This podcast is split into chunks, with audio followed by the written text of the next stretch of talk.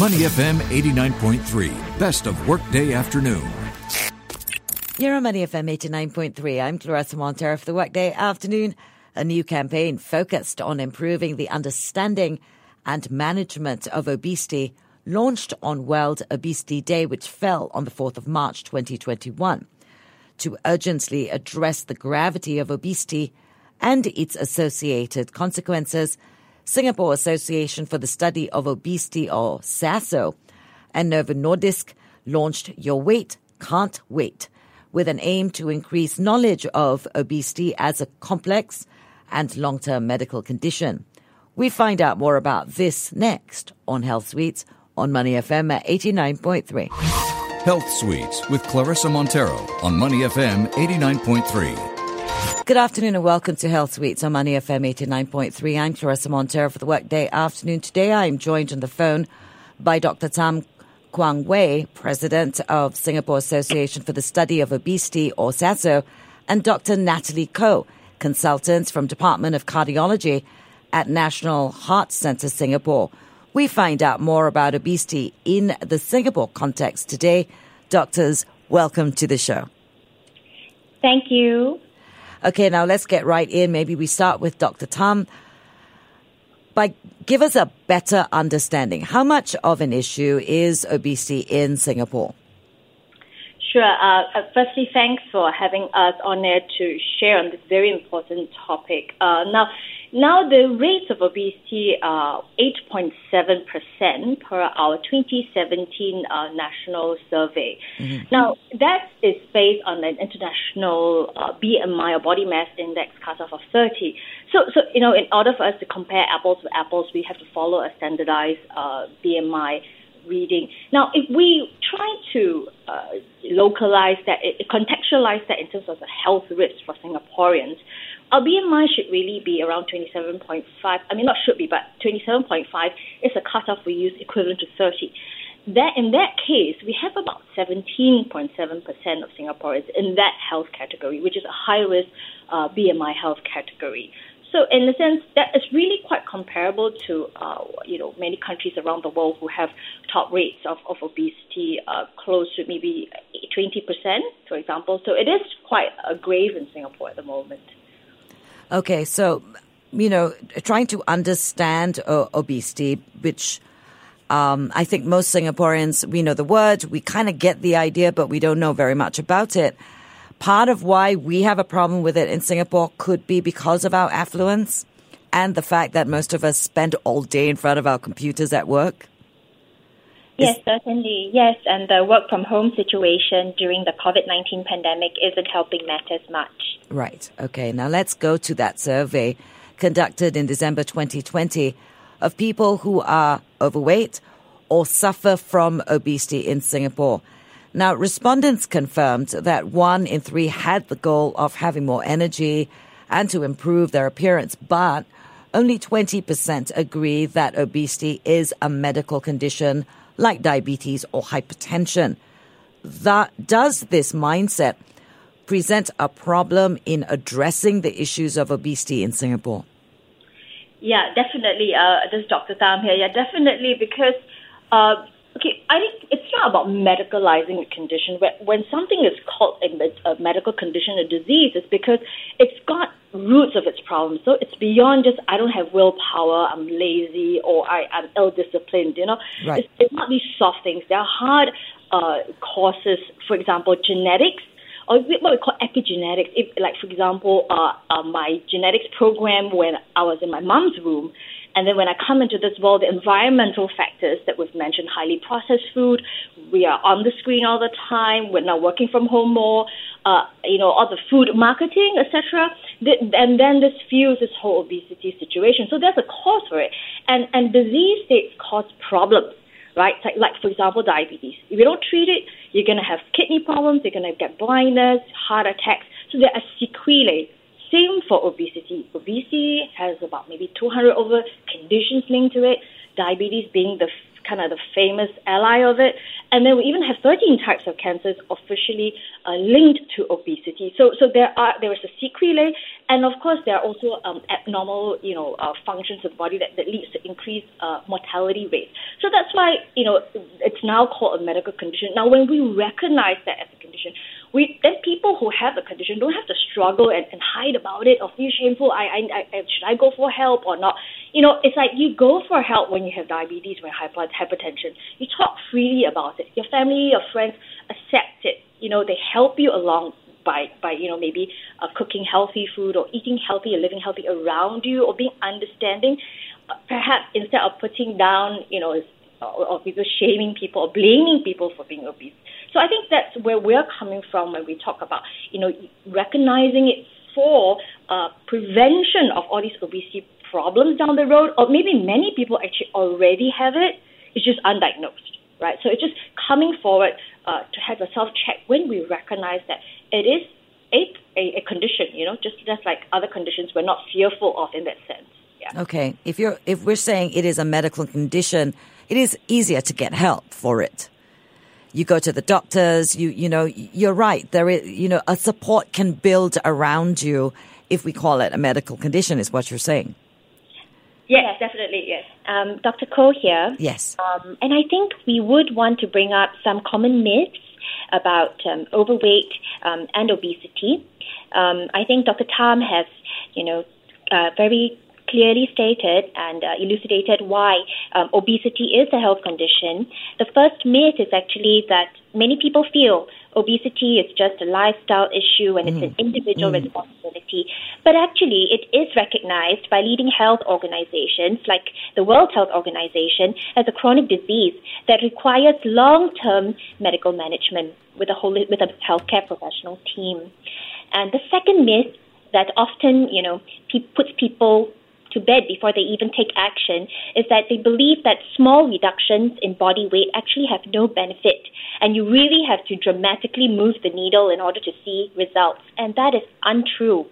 Because research has shown that losing just 5%, 5% of baseline weight can keep it and keeping it off can improve some weight related conditions such as heart disease and type 2 diabetes. And third, there's this common myth, you know, or even self perception that people who are overweight or obese have no self control, and that is not true.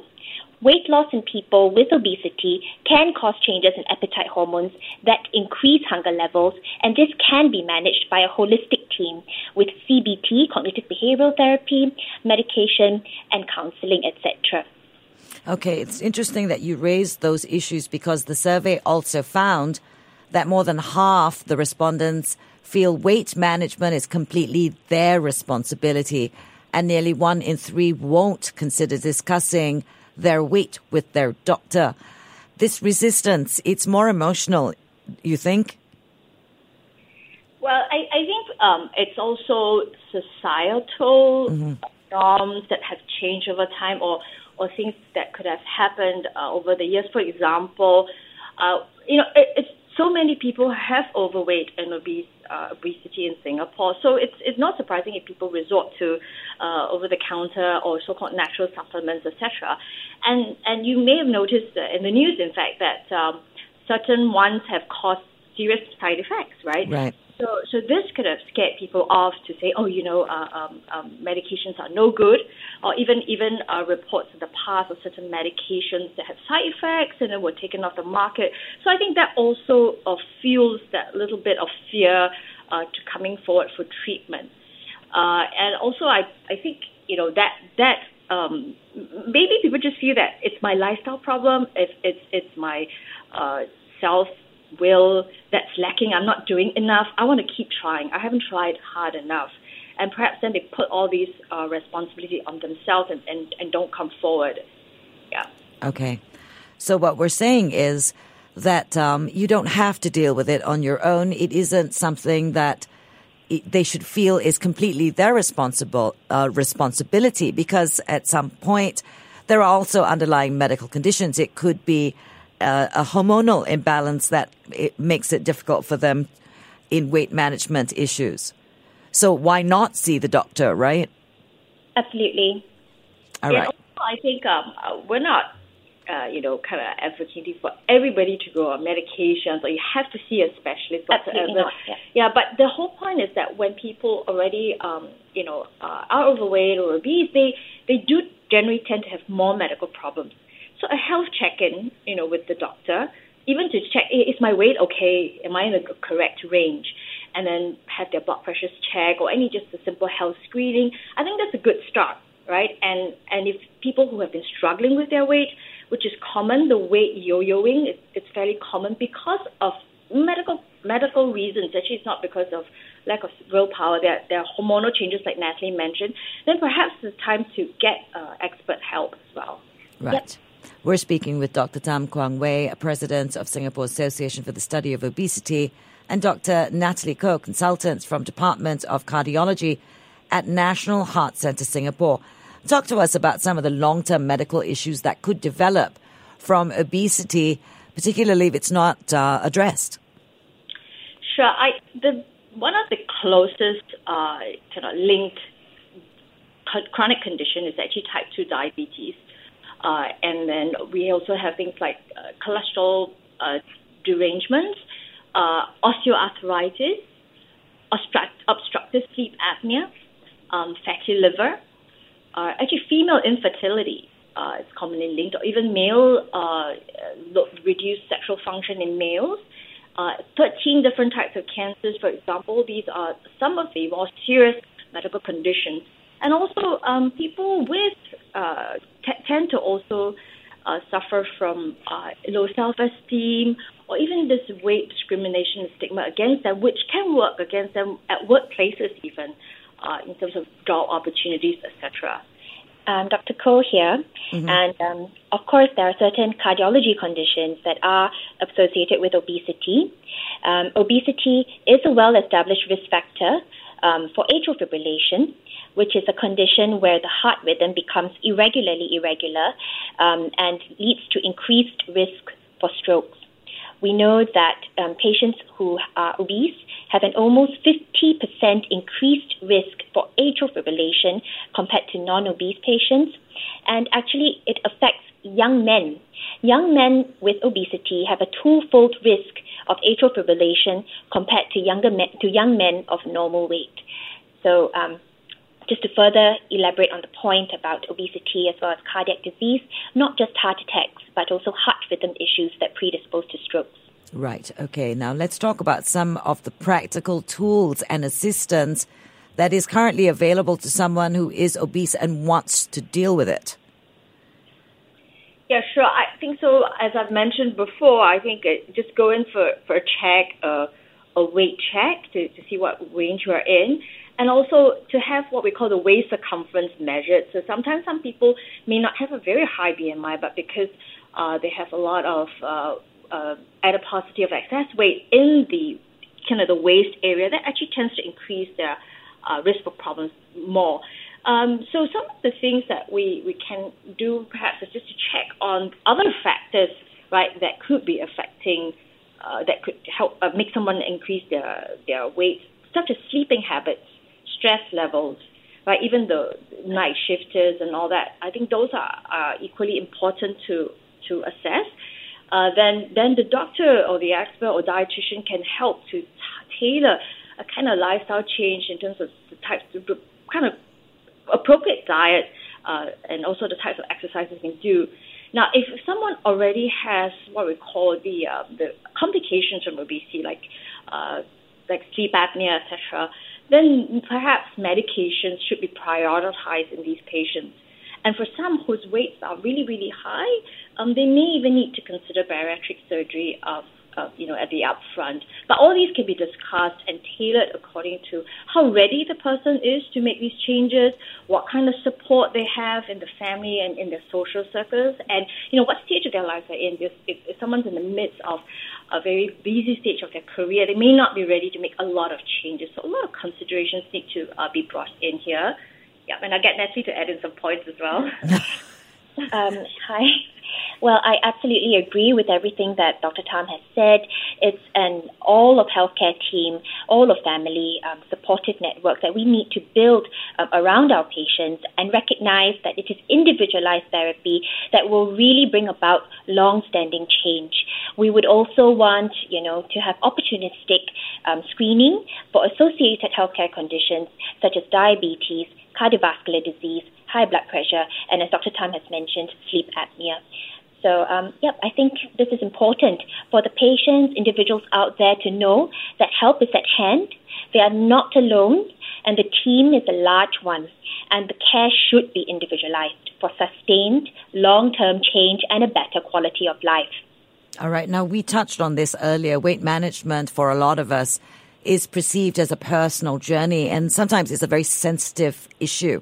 What can we, as family members or colleagues or friends, do to help support someone we know who is dealing with obesity?